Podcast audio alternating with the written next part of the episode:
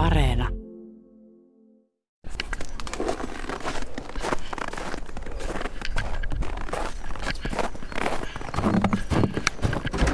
Päivää! Päivää! Tervetuloa. Kiitos. Se löysit perille. Löysin. Täällä on tämmönen show-tunnelma täällä sun kotona. Show-tunnelma. No Niin. täällä väriä ja... Onko? On täällä väriä. Täällä on väriä ja peiliä ja kaikkea pörröstä ja kiiltävää. Ja... Niin ja hopeeta ja kaikkea pintoja. Kyllä, onhan täällä erilaisia muotoja pintoja, totta. Mun mielestä on kaikista hienoin tää peili tässä sun keittiössä. Siis valtava peili tiskipöydän takana. Sä voit niinku pyörähellä tässä samalla, kun sä kokkaat ja tiskaat. niin, että ollaan tässä treenattukin tämän peilin edessä joskus. Tuot ikkunoista näkyy tommonen kaunis, kaunis aurinkoinen päivä ja linnut laulaa, mikä on aina varma kevään merkki. Se on totta, täällä on paljon lintuja ja, ja muitakin eläimiä. Täällä pyörii täällä Otalammen metsissä.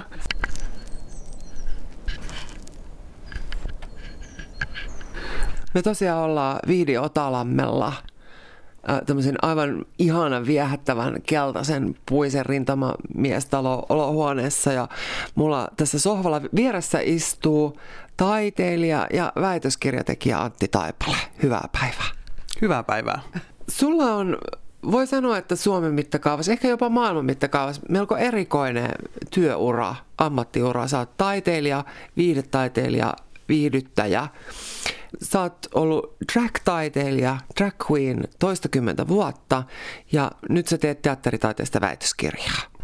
Kyllä joo, olen vuodesta 2006 ollut drag queenina tai drag-artistina toiminut keikkailu ympäri Suomea, satoja, ehkä jopa tuhansia keikkoja. Ja nyt sitten tammikuussa aloitin väitöskirjatutkijana Helsingin yliopistossa. Ja on tämä kyllä mielenkiintoinen urapolku, koska olenhan ensimmäiseltä ammatiltani ravintolakokki.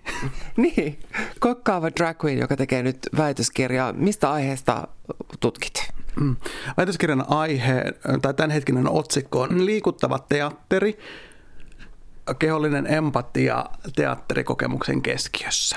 Mitä se tarkoittaa? Tutkin sitä ihmisten välistä vuorovaikutusta teatterissa, vaikka nyt otetaan esimerkkinä katsojan ja esiintyjän välinen niin vuorovaikutus. Ja miten me katsojana samaistutaan siihen näyttelijän tekemiseen kehollisesti. Eli meillä on tämmöinen niin kuin peilisolujärjestelmä, peilineuronit meidän kehossa, jotka sitten jäljittelee sitä näyttelijän toimintoja ja tekemistä. Eli se on se tutkimuksen aihe ja sitten me tota tutkin, että millä tavalla se siellä teatteri, teatterin ympyröissä sitten näkyy. Kun sä olet lavalla upea puuhka päällä, kuolemaa uhkaavissa koroissa seisot siellä, viihdytät ihmisiä, niin samaan aikaan siellä yleisön seassa ihmisten kehoissa tapahtuu siis prosesseja. Kyllä, kehollisia prosesseja, kognitiivisia prosesseja, mutta yhtä lailla myös esiintyjällä.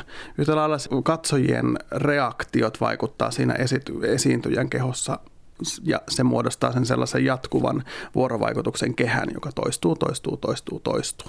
Eli mm, sitä myös tutkimuksissa kutsutaan tällaiseksi me jaetuksi tilaksi, jossa kaksi ihmistä tai useampikin ihminen yhdistyy kehotasolla. Kuulostaa kyllä tosi korkealentoiselta. Sitä se on. Mutta sitähän tämä taiteen, tieteen tekeminen usein onkin. No, sun hahmo Sheila on kiertänyt satoja, varmaan tuhansia, kymmeniä tuhansia kilometrejä pitkin poikin maailmaa ja erilaisia esiintymislavoja. Mistä se kaikki niin kuin sai oikein alkunsa? Teatteriin liittyvä on saanut alkuunsa joskus ehkä 10-12-vuotiaana Kotkan teatterissa, Kotkan kaupunkiteatterissa. Olin katsomassa Taikuri Ots-näytelmää ja muistan sen ensimmäisen kohtauksen, siinä se päähenkilö joutuu siihen pyörämyrskyn silmään, niin se viljapelto nousi sinne teatterin kattoon. Ja se on piirtynyt sitten Antti Pojan päähän jotenkin tosi vahvasti se mielikuva. Ja sitten monen harrastuksen kautta ja kun muutin sitten tuolta Etelä-Karjalasta Helsinkiin, niin eksyin Miss Drag Queen kisoihin. Ja kävin katsoa niitä pari vuotta ja sitten kaveri sai sitten mukaan vuonna 2005 osallistumaan Miss Drag Queen kisoihin itse, joka on siis tämä alan tällainen, tai oli silloin tällainen vuotuinen kohokohta. Tulin toiseksi perintöprinsessaksi ja sitten ne keikkailut alkoi siitä pikkuhiljaa. Sulla on toistakymmentä vuotta, monta sataa esitystä takana. Onko sulle jäänyt joku keikka mieleen? On varmasti, on monessakin suhteessa, mutta se, mikä on jäänyt mieleen eniten, on nyt äh, Drag Ladyt lavalla ensi ilta tuossa Aleksanterin teatterissa pari vuotta sitten, jossa esitin Katri Helenaa, laulettiin heidän biisejä, tai se perustui se esitys siihen Ladyt lavalla äh, konseptiin, ja esitin jo Katri Helenaa, ja yleisössä oli Katri Helena, jolle esitin hänen biisejä. Ja kyllä muistan silloin ensimmäisen biisin aikana, jännittäneeni ihan todella paljon sitä, kun me tajusin, että se Katri Helena istuu siinä suoraa vastapäätä siinä keskellä katsomoa. Ja kyllä sitten esityksen jälkeen Katri tuli sinne Lea Lavenin kanssa takahuoneeseen ja hän kumartui siihen meidän esiintyjen eteen ja osoitti suosiota. Nyt sä tutkit Helsingin yliopistossa yleisön kehoreaktioita. Mitä veikkaat, minkälainen kehoreaktio Katri Helenalla oli, kun hän näki itsensä esiintyvän Aleksanteriteatterin lavalla? Jaa, vaikea mennä sanoa. Ei hän ainakaan negatiivista sanonut siinä kohtaa. Hän oli oikein kyllä tyytyväinen ja kiitti kovasti. Ja se on muuten näkyvissä tuolla Yle Areenassa, tämä sarja edelleenkin Drag Ladyt, jossa näkyy tämä Katri Helenan reaktio. No sen lisäksi sä teet Juha Laitila ja Jukka Laaksosen kanssa, tai olet jo itse asiassa useamman vuoden ajan tehnyt tämmöistä Finvits-komedia-revyytä. Joo, Finvitsit sai alkunsa, oliko 2012 jos, tai 2013, mutta kuitenkin sitä kohta kymmenen vuotta jo tehty. Ja Juha Laitila ja Jukka Laaksosen kanssa kolmestaan Otto Kanerva on ollut ohjaajana kaikissa teoksissa.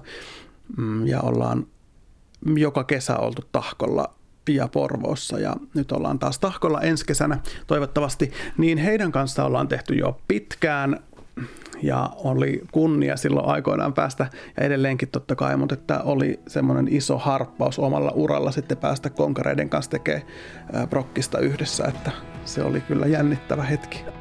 Tämä on Yle Radio Suomen sunnuntai-vierasohjelma ja meillä on tänään haastattelussa drag-taiteilija ja väitöskirjatutkija Antti Taipale.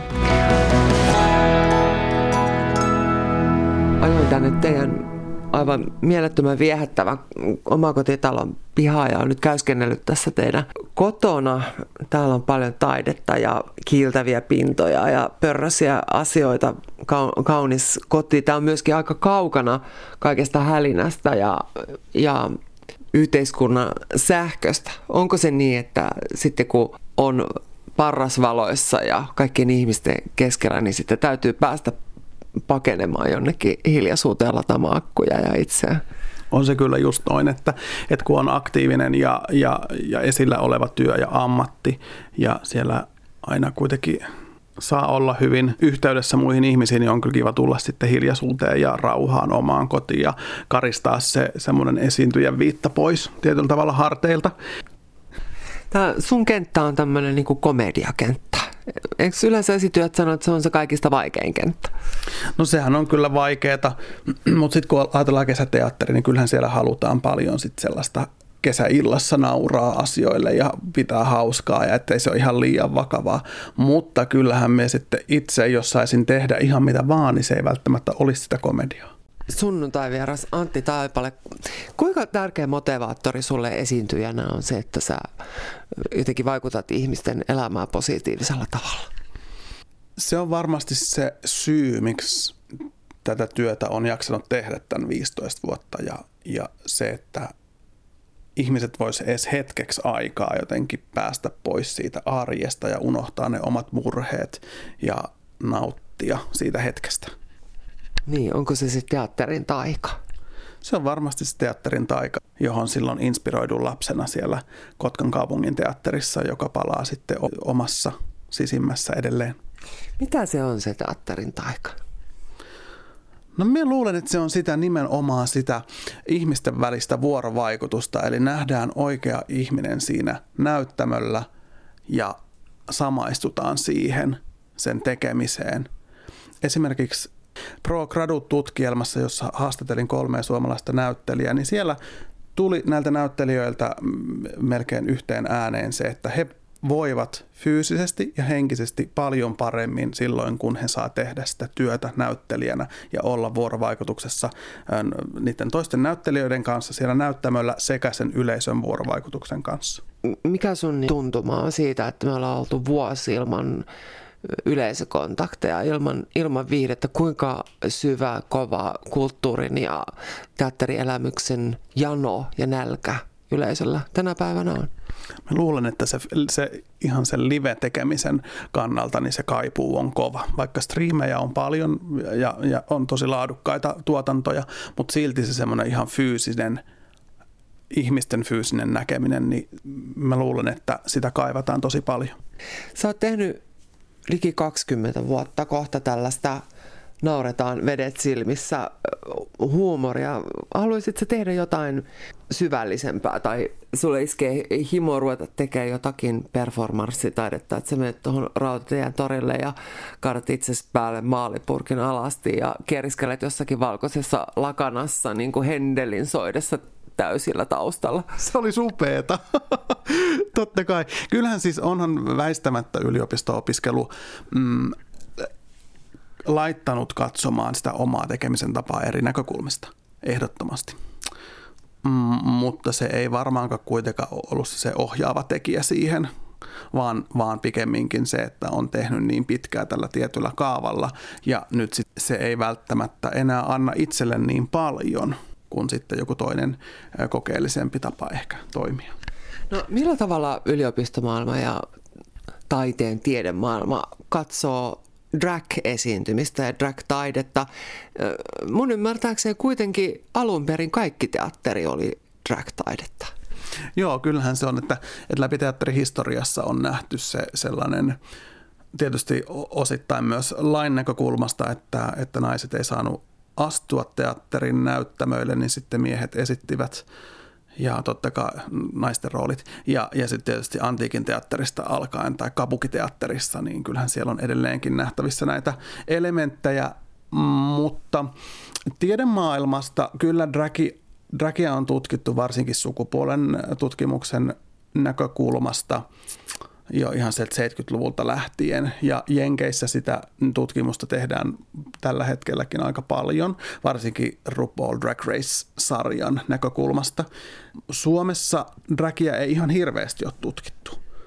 Että siellä on kyllä paljon sitä aihetta ja varsinkin kun meillä on suomala, suomalainen drag-kulttuuri on tosi uniikki, niin siellä olisi mielenkiintoista sitä historiaa päästä kaivaa vielä entistä enemmän. Millä tavalla suomalainen drag-kulttuuri on uniikkia?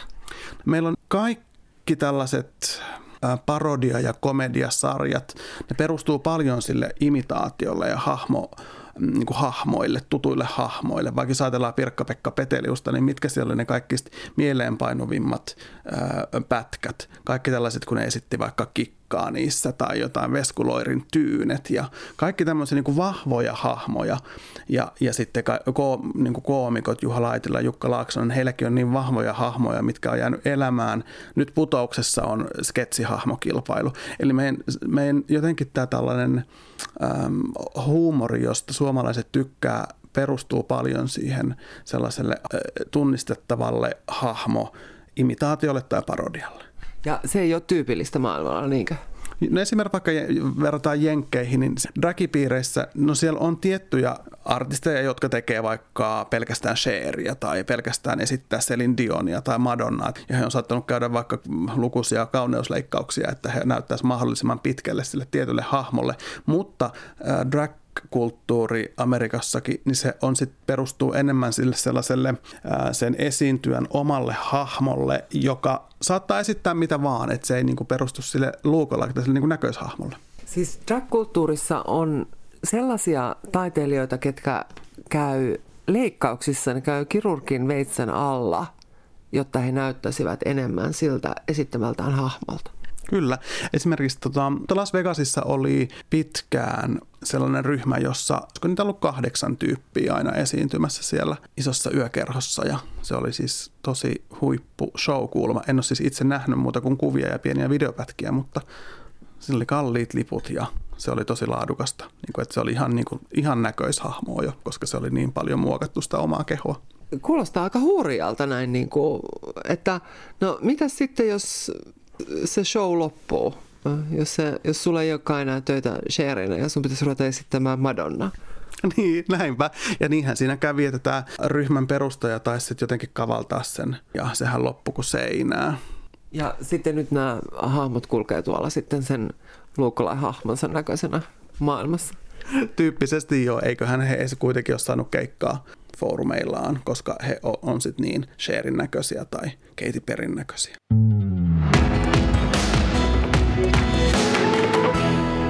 Tämä on Yle Radio Suomen sunnuntai-vierasohjelma ja meillä on tänään haastattelussa drag-taiteilija ja väitöskirjatutkija Antti Taipale. Mun on pakko ottaa esiin, nimittäin Suomessa käytiin tämmöinen aika vahva drag aiheinen tai transaiheinen keskustelu kansallisteatterissa tässä ihan hiljattain. Miten sä taiteen, teatteritaiteen tohtorikoulutettavana ja drag-taiteilijana niin näit sen kalabaliikin tai sen tapahtumasarjan? No se oli kyllä yllättävää, yllättävää tietyllä tavalla, kuinka se yhtäkkiä jotenkin äh, vaan leimahti käyntiin.